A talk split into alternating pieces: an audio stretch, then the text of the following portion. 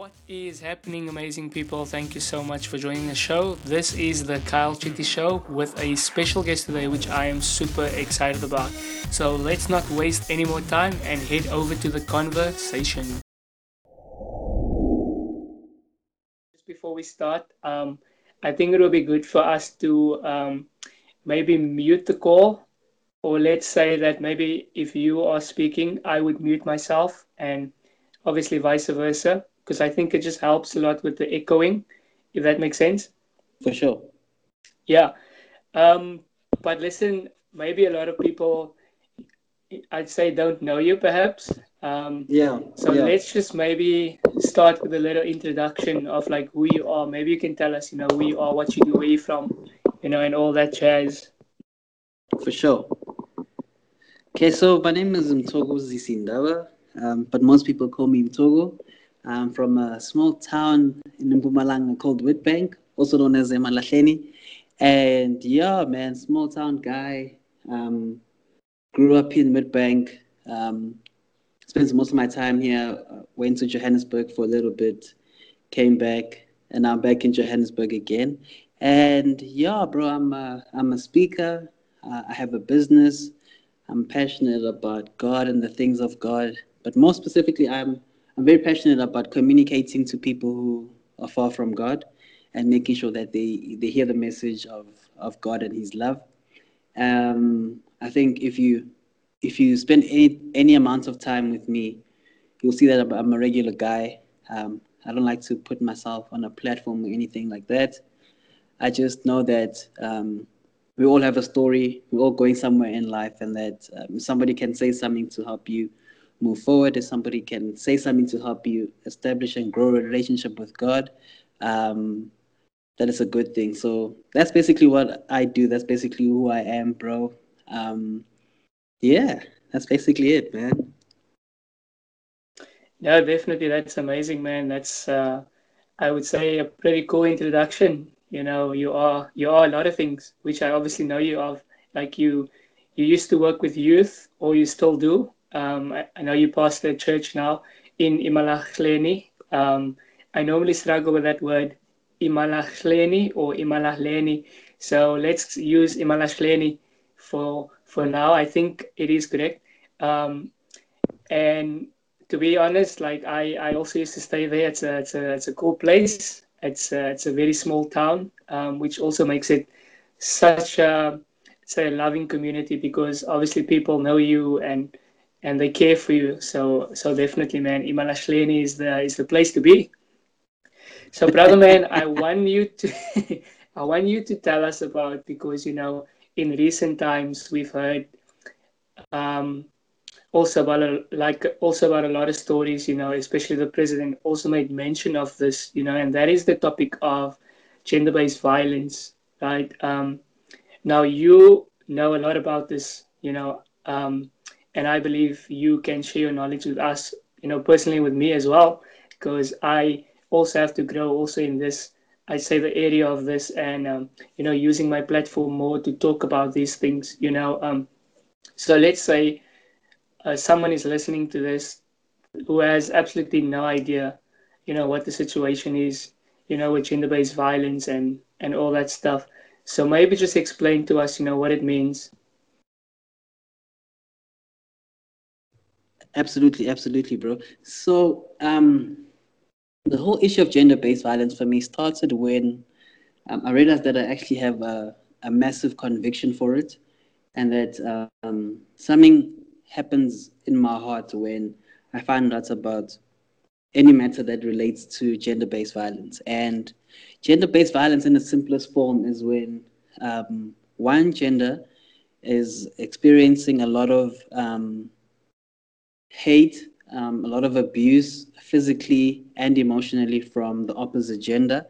In this current season, we see a lot of guys who are hurting a lot of women, and there are some instances where a lot of women are hurting the guys. And but I'm specifically looking more at how the men are affecting the women, and just in ministry and just in life as well, you see all these experiences where people are actually getting hurt by their spouse, getting hurt by their boyfriend or girlfriend, getting hurt by even family members. But in South Africa, there's like a disproportionate amount of people who are getting hurt by the opposite gender. And, you know, it's a very painful thing. And I think it comes from a place of hurt, because there's a lot of people in our country, even in the world, who are very hurt, and they tend to express that hurt in ways that is not healthy, in a manner that is toxic, and that causes actually a lot of people's lives to be put at risk, and some people even die from gender-based violence. And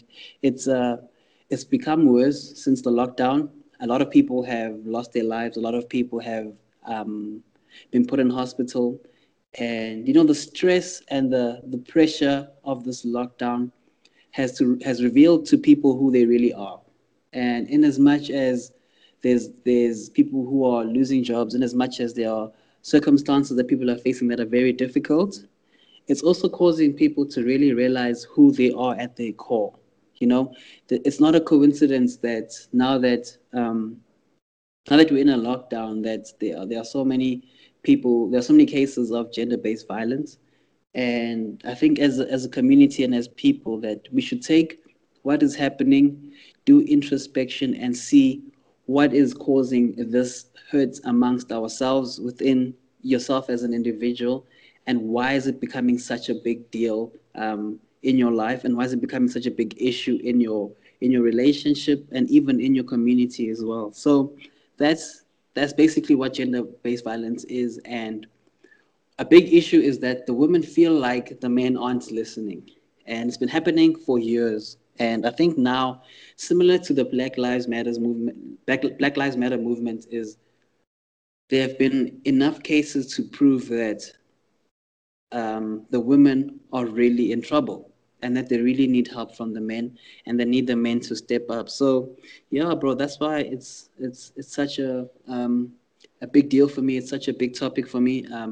I believe now is the time. I believe this is a conversation that should start and that should continue to develop as we go.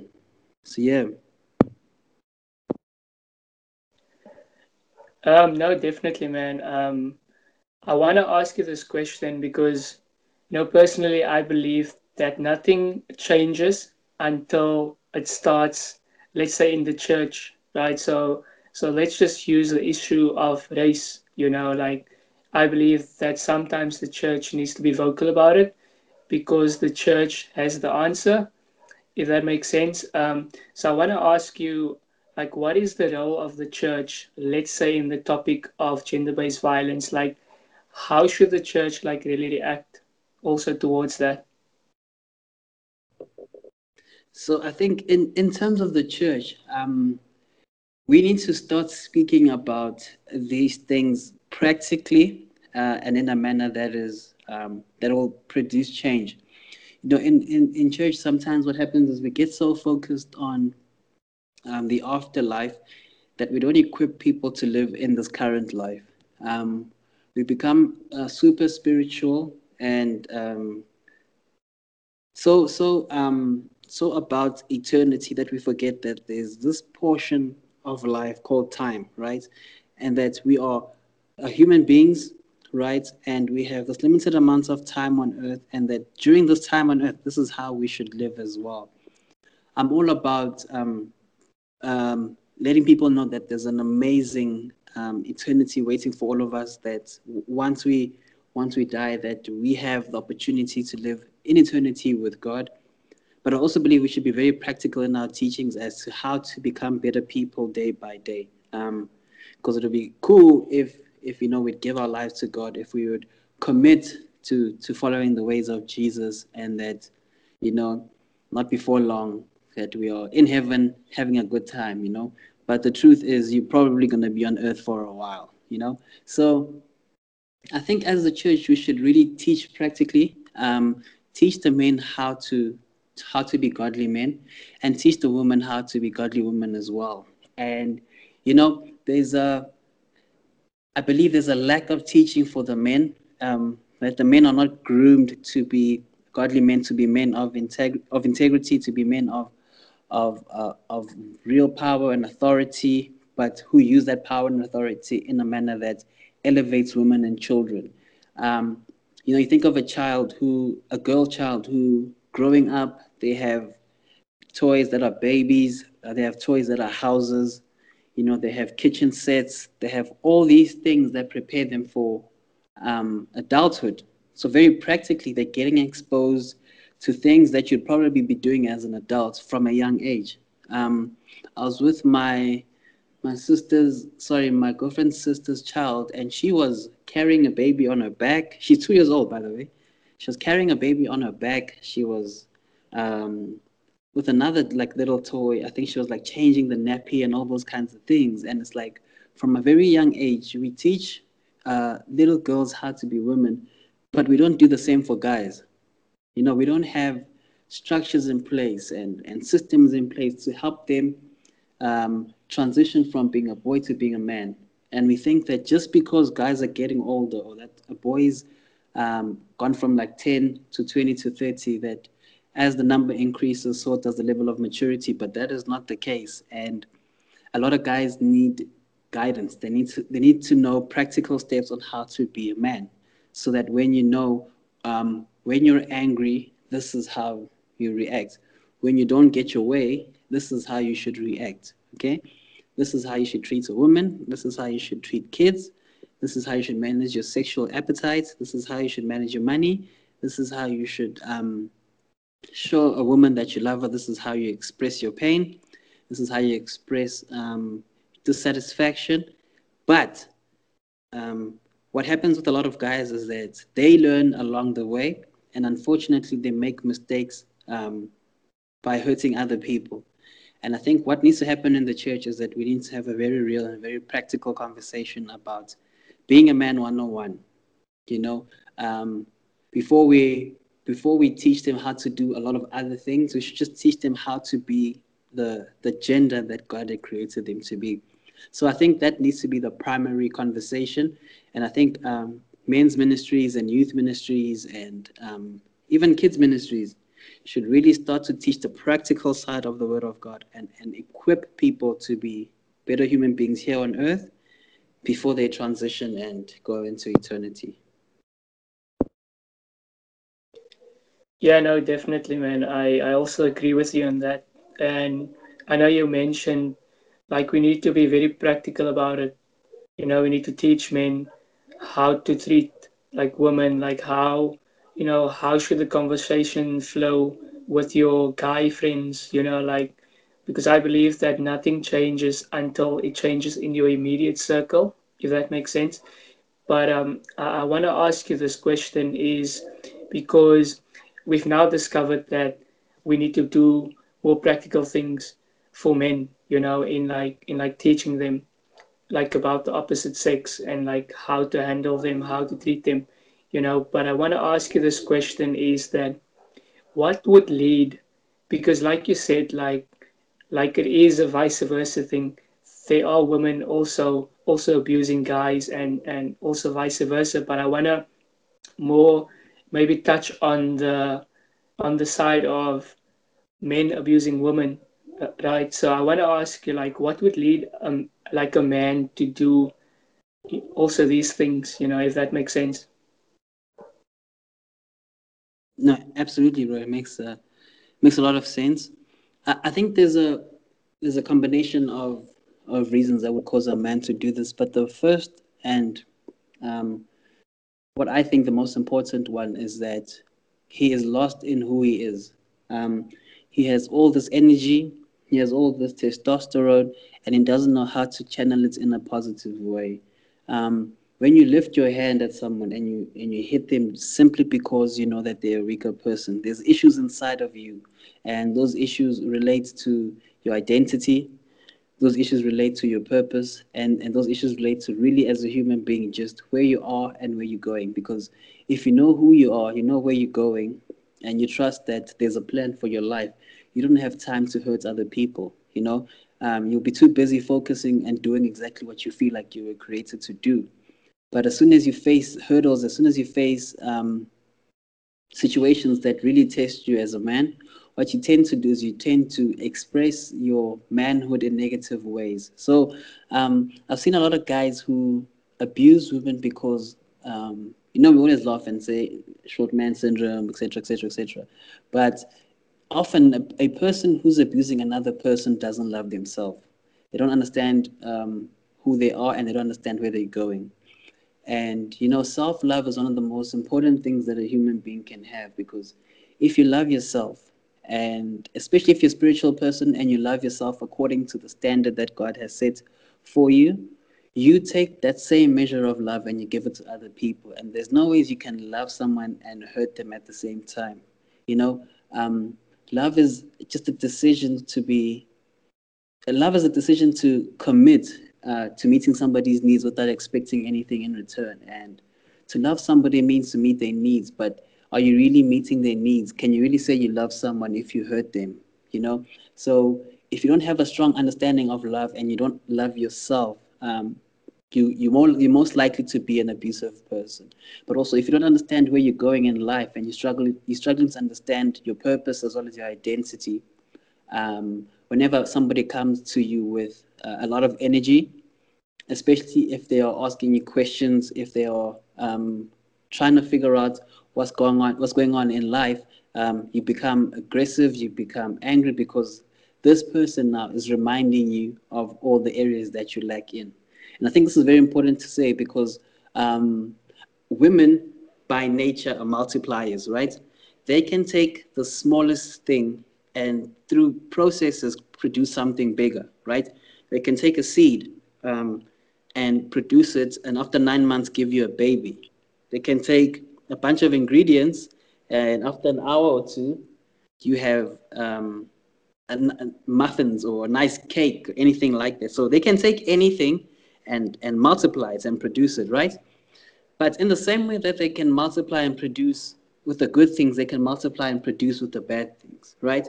And if you give a woman a little bit of confusion, a little bit of hesitation, a little bit of uncertainty, she can take that, multiply it, and then give it back to you, okay? Because she doesn't just take it and multiply it, she gives it back to you because it's in her nature to do that. She incubates something. Once it's grown, she gives it back to you. And if a guy is not sure of where he's going, he doesn't understand his purpose, he gives a woman that confusion. And what she does is she processes that information, starts to ask questions, okay? And these questions can come across as interrogation if you don't know what your plan is for your life. And if you're a person who, through time, has figured out where you're going in life, these questions are not intimidating. You're just giving her the information that she needs to be the person that she needs to be in order to help you get to where you want to be in your life. But if you're struggling with your identity, if you're struggling with your purpose, these questions overwhelm you. You feel like you're being questioned. You feel like you're being put in a corner. And the more you put a man into a corner, the more defensive he gets until he really feels like he's cornered, and then he starts to fight back. It's a natural reaction for a human being to fight back when they feel like they're being attacked. So I think a lot of abuse stems from that, right? There's later stages of this, but I think at the core, it's an issue of self-love. It's an issue of not understanding your purpose and not understanding who you are on earth, what you were created to do, and what value you add to the earth. Because when you understand those three things and you have figured out how to constantly balance all three, it's very difficult to not treat somebody well. Let me put it that way, because a lot of people don't treat other people well because they feel like there's things in their life that they need to compensate for. There's things in their life that they need to, there's pressure in their life that they feel like they must relieve. And a lot of them feel like by dragging somebody else down, by manipulating someone, by hurting someone, that they will elevate, but nothing about their circumstance ever elevates. So yeah, the core issue is self-love, its purpose, and your identity as a human being. Yeah, no, definitely, man. I want to ask you this question, and I know it will definitely spark some, it's a controversy, but I want to ask you the question about, there are many religions in the world, and it might seem as some religions are let's just use this word, like maybe elevate men, like above women. But I know you are a minister, so I would rather just, you know, have you talk on the Christian realm of things. You know, the verse in the Bible says that wives, you need to submit unto your husbands. Like, would you say this is a verse that is like demeaning women? Absolutely not. What happens with the verse about submitting is that we forget what the rest of the Bible says and the principle of having a relationship with God, right? Women get offended when they say that they should submit, right? Number one, because they understand their authority and their purpose in Christ. They understand that God has made them a powerful human being who can think, who can do, who can express themselves to the fullest potential. So why should that be limited by a man? And what we tend to do in church is that we focus on telling women to submit without telling the men that they need to submit to God, right? And number two, we need to teach people, both men and women, that the guys are submitting to God, okay? And as a guy submits to God, he's responsible for everything that is under his authority. So when a man and a woman join together, the husband is the head of the home, okay? He's the husband, he's the house bond. So he bonds the house together. But he's also the head of the home, meaning that he is not above everybody, but he's responsible for the general direction in which the whole family is heading. You know that the head controls every part of the body, and it's not the head's responsibility to think or act better than everybody else. It's the head's responsibility to make sure that the rest of the body is operating to its fullest potential. So the man should be submitted to God. And if a man is submitted to God and has committed to God, that he's going to take care of the lady. Everything that God is feeding him will take care of her. And if he's sensitive to everything that God is saying, the woman's prayers, the woman's needs, the woman's goals will also be met, because God would not put a man and woman together only to leave the woman sitting at home and doing nothing. I'm not saying there's anything wrong with being, for example, a housewife, but I'm saying that there's potential that has to be unlocked. And God will also use a man to unlock the potential in a woman, but it requires her to trust that this man has her best interests at heart. And through that, the man must have a good relationship with God, because it's only God who can really teach you and equip you to take care of your wife and to make sure that she has everything that she needs to ultimately fulfill her purpose here on earth. So there has to be the element of understanding that every man must also submit to God, okay? And the Bible is very clear that even in the verse before that, no, the verses before that, that the husband must love his wife as Jesus or Christ loved the church, meaning that the husband should lay his life down for the sake of the woman. What does that mean? It means you sacrifice. It means you give of yourself for the sake of the other. Jesus gave the best of himself for the worst of the church, okay? And as men, what we need to do is we need to give the best of ourselves for the worst of the lady, for her weaknesses, for her flaws, for her shortcomings. We're supposed to give of ourselves to empower her, to strengthen her, to fill her with hope and courage so that she can be the ultimate woman that God has created her to be. Now, a man who's not submitted to God doesn't know how to do that, because he's not getting the leadership and direction through submission that God is giving him. And if he continues to be sensitive to everything that God is saying, God will help him become the man, number one, that he needs to be in order for his wife to submit. And number two, he will be the man that his wife needs him to be in order to support her and to give her the environment that she needs to thrive. So there has to be, pardon me, there has to be both sides submitting. If the man doesn't submit, okay, he tends to follow his own will. He tends to follow his own thoughts, his own plans, and those plans may not necessarily be in line with God's plans. And a woman is smart. Sorry, there was like this big shake in the house. It freaked me out. So a woman is smart. She knows that She needs somebody to guide her in the right direction. And if she feels like she's not going in the right direction, she then starts to say, why must I submit? And why must I trust you? Because if you break down the word submission, right? It's two parts. It's sub and mission. Sub means to be underneath, and mission means there's a plan, there's a clear destination that you're heading to. So as men, number one, do you have a plan? Okay? Because a woman will not sub where there's no mission. And is that mission aligned with God?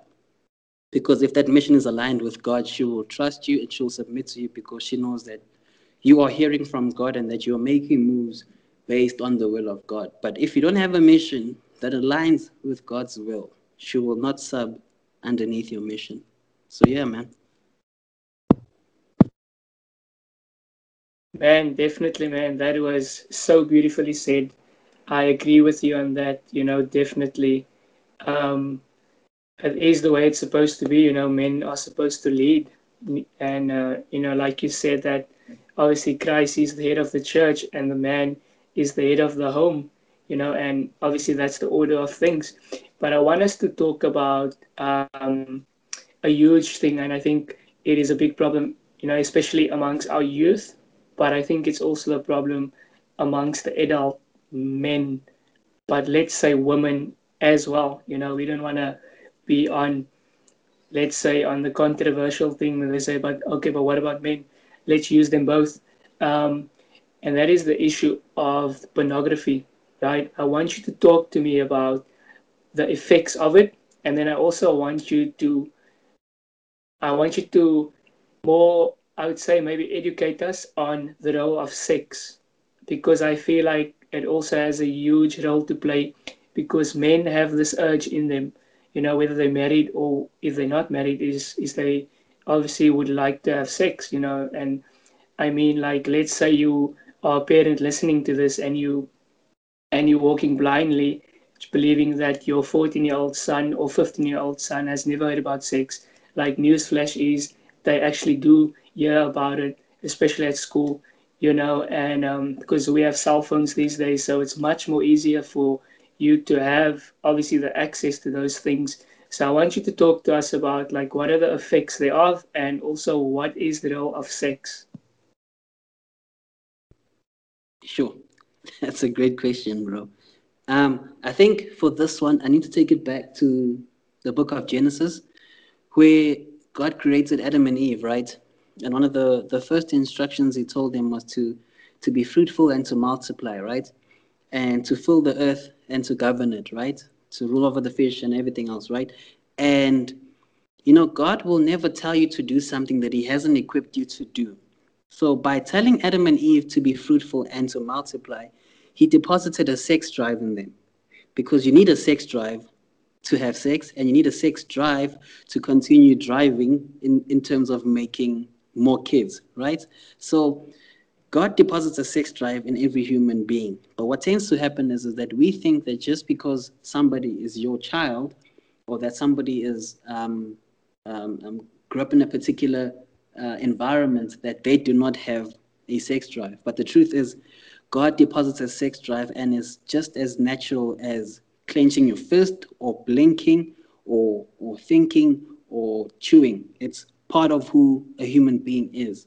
But what tends to happen is that in the church, we don't treat a sex drive as natural as we treat waving or blinking or hearing, right? And it becomes this thing that we shouldn't speak about. And when we do speak about it, we tell human beings to not do it until they get married, right? But you reach the age of 10, 8, whatever, 8, 9, 10, or even 11, and suddenly you look at a girl and she doesn't seem as disgusting as she used to. Now suddenly she's quite appealing. You kind of like the fact that her hips are sticking out. You kind of like the fact that she has boobs and a butt and she doesn't look exactly like you, right? And it's in these moments where a boy starts to discover certain things about himself, and it's in those moments where a girl starts to discover certain things about herself as well. And a conversation needs to happen prior to this moment. Because in this moment, what a guy starts to do, or even a little girl, is to start to draw her own conclusions based on the limited information and resources that she or he has. So they will speak to their friends, they will watch TV, they will watch movies, and whatever information they are fed on those platforms will then become the standard or the foundation of their sexual life, which is horrible. So I think that when a kid is 6, 7, or 8, that the discussion should start to happen. You know, we even see on TV that there's an age restriction where it says PG-10, which means parental guidance for kids who are below the age of 10, meaning that whatever the kids are going to be exposed to on the TV needs to be guided by the parents. The fact that they are 11 years old or 10 years old doesn't mean now that they should watch the show on their own. It means that you should be there to facilitate the process of the information that they are receiving. But anyway, we should make sure that by 6, 7, or 8 years old, that a kid is starting to be taught that, listen, you are a boy, this is a girl, okay? Ultimately, there'll be parts of you that will start to come alive at a certain age, okay? This is called the sex drive. You'll be attracted to the opposite sex, okay? And this is normal, this is natural. When you start feeling that way, let me know, okay? And also, you will be exposed to things, but make sure that if you ever get exposed to them, that you contact me, okay? So that I can facilitate the process of you taking this knowledge, taking this information, and producing a foundation and a set of norms in your life. Because what tends to happen is that kids get exposed to pornography or any sort of sexual content, even on TV, in a movie or whatever, and they produce that, they take that information and they process it themselves, which is, I think, is incorrect. So as parents, as guardians, as older brothers and sisters, we should make sure that a child is spoken to about these things, and that at every stage, before they reach adolescence, through adolescence, and even into adulthood, that every stage there is a conversation being had about what is happening, what is normal, what to do, how to control your appetite, okay? Because your sex drive is like an appetite. It needs to be managed. It cannot be prayed away. It cannot be fasted away. It cannot be cut off. You need to manage it, okay? And it's a good thing. It's a beautiful thing to have a sex drive. But like anything that isn't contained, it becomes dangerous when it is left to do whatever it wants, okay? Electricity is great when it's in those tubes and it's directed straight to your house into a plug, okay? When I plug something in, I get electricity, but because it's controlled and I can manage it, it's a great thing. But if a power cable on the side of a freeway falls over, and I step on it, an exposed cable, and I step on it, that can kill me. So it's the same electricity, but when it's contained in two completely different ways, it has the power to either help me or to kill me. And I think kids need to understand that as well, and that we should talk to them as openly and as honestly as other platforms are talking. Because we think that kids are not being exposed to these things, but like you said, Kyle, they're already exposed to them. And a lot of people think that they're not, but they are. And these conversations should be happening all the time. You should always check in. You should always see what they're saying, what they're doing, when they're with their friends, what's going on, that this process should continually be managed. And, you know, when it comes to pornography, when sex meets pornography, something in your mind unlocks when you've been exposed to pornographic content. I think every male, every female knows there's something in you that unlocks, okay? It's almost like in the Garden of Eden where Adam and Eve ate the apple and something in them changed. They didn't physically feel it. I'm sure their arms were still the same length and their fingers still moved the same way, but something in them was different. And when there's something in you is different, it takes a while for your body to figure out what it is and how to manage it. Because now the good thing that God had created in terms of your sex drive is now, has now been exposed to images, and these images now look different from what you know. And these images are painting, they are drawing, or they're engraving a set of standards and norms in your mind, and you don't even know it. I think that is the most dangerous thing, because now you start to think that what happens in porn is what should happen in real life. And porn actually desensitizes you from reality. It desensitizes you from normal human engagement. It desensitizes you from the ability to communicate with a male and a female. And also it sets unrealistic standards for sex and intimacy between a man and a woman. Okay? And the more porn you get exposed to, the more desensitized you become. And ultimately, when you're completely desensitized, you become delusional. And when delusion has fully grown and fully manifested, you become dysfunctional.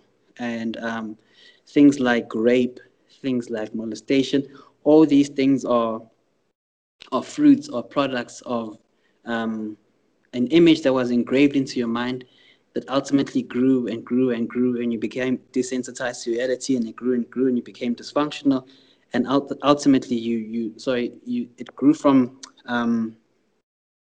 I forgot what I said, but in its full manifestation, you become dysfunctional, and a dysfunctional human being hurts other people because now you're not functioning the way that you were supposed to when you were created, right?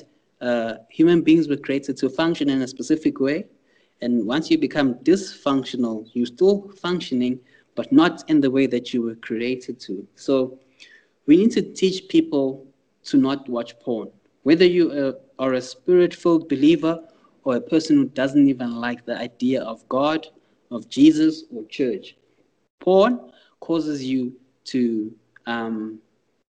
see reality in an augmented way, and it causes you to interact with human beings in a way that God has not created you to, the way that God didn't create it.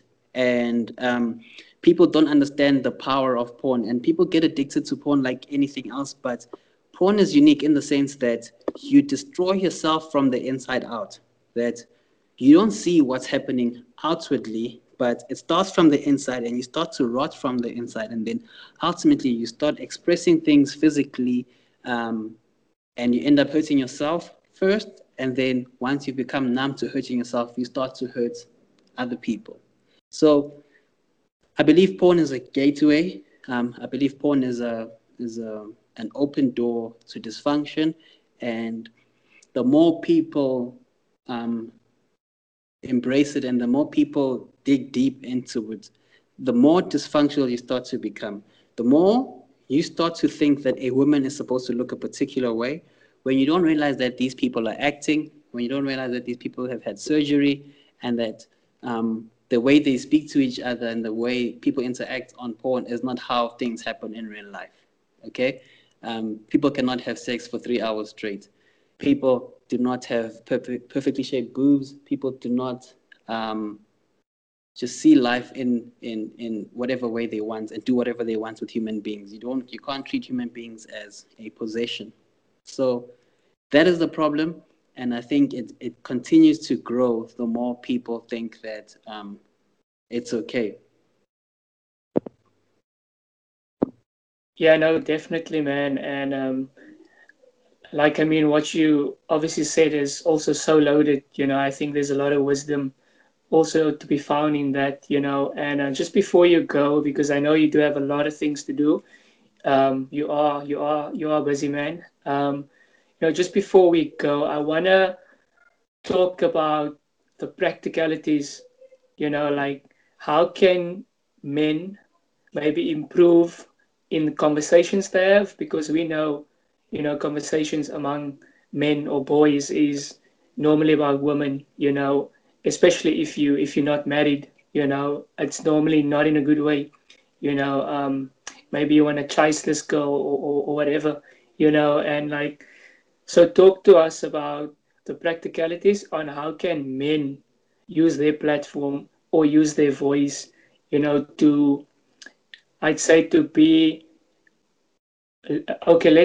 shine, more to shine a light more on this topic. What can men do? Yeah. I think the best thing is, number one, to be honest with yourself. If you've had a struggle with porn, like myself, I actually had a big struggle with porn. on more than one occasion, it didn't get to dysfunction, but it started getting close. And the reason why I can talk about it so openly and so honestly and with such detail is because I've been there, you know? It's crazy. I've been there, and the more you share information about how a human is supposed to work and how we were created to function, the better the people who are influenced by you will be. And it's important to also tell people who are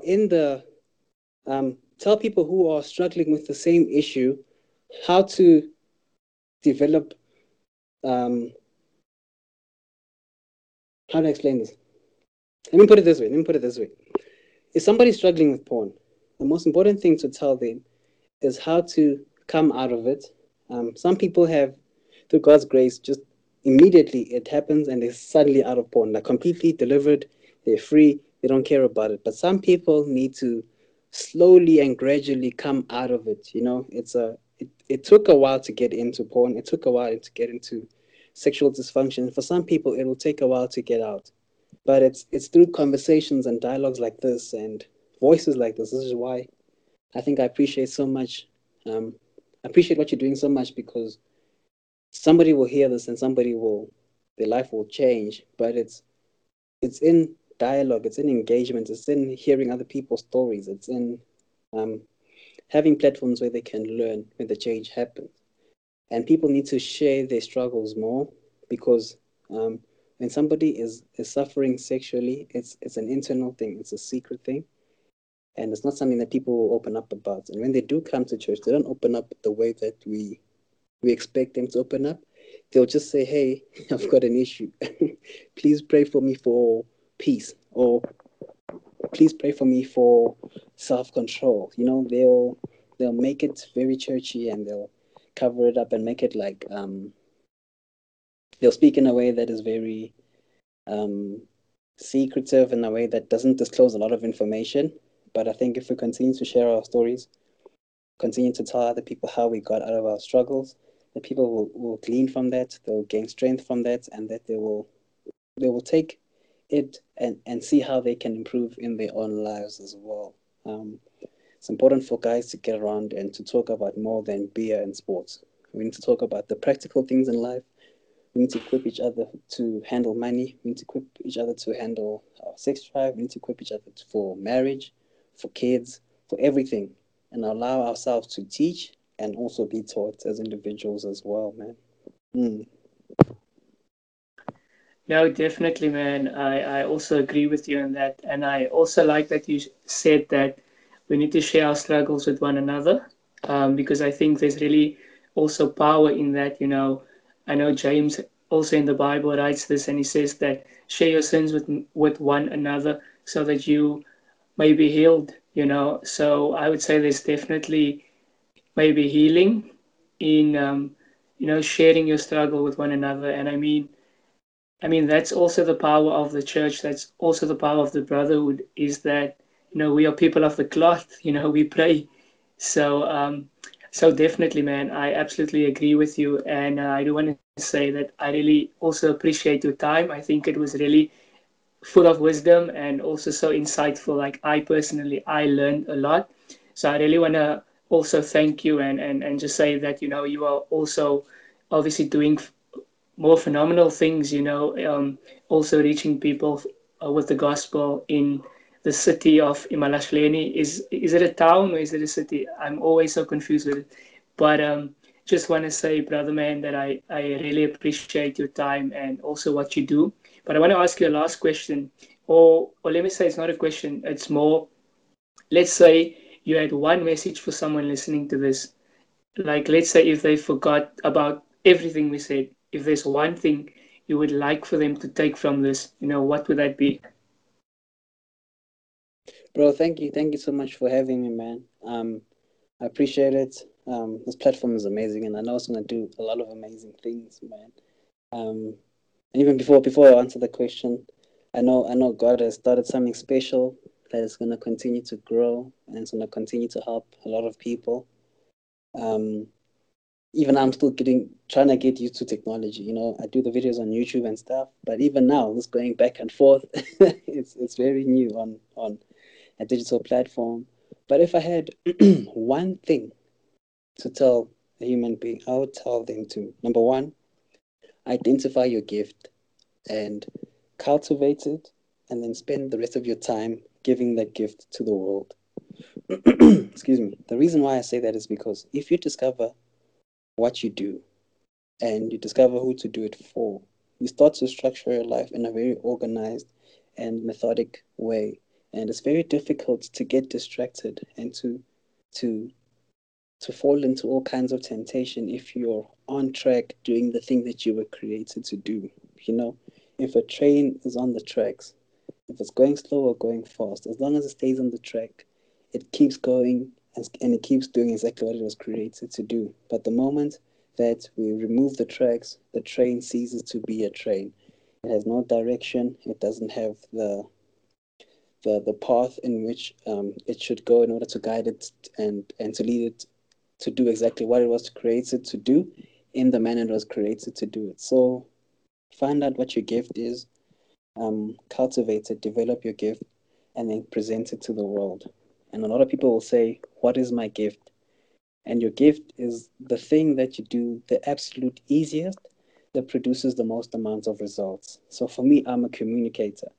I'm able to communicate. I can take a concept, break it down, and communicate it on video through graphic designing or videos in the business, or, you know, through a YouTube channel, through writing and all those kinds of things. I communicate. So I take that gift of communication and I cultivate it through reading, through watching videos, through studying, all those kinds of things.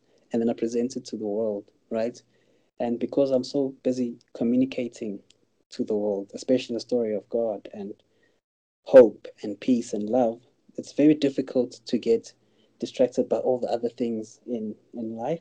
And life will bring challenges and will bring difficult circumstances. But I'd rather face difficult circumstances than allow life to distract me, because I know that on the path of doing what I'm supposed to do, there will come difficult times, there will come hurdles, there will come uphill battles, and I don't have time or energy to get distracted. I need that energy to fight my battles. So focus on your gift, cultivate it. You don't discover it immediately. Often your gift is discovered by all the things that you're not interested in. It eliminates all those other things until you realize, actually, I like this thing. Some people know from the get-go. If you're Messi or Ronaldo, you know from day one that you play soccer. But yeah, focus on your gift. Cultivate your gift through education, through mentorship, through apprenticeship programs, through working, and present it to the world. That's definitely what I would say, because if you have that solid foundation, it's a lot easier to help people. It's a lot easier to give to people. It's a lot easier to be generous. And it prevents you from drowning in a world of loneliness, of hurts and dysfunction, bro. So yeah, that's definitely what I would say, man.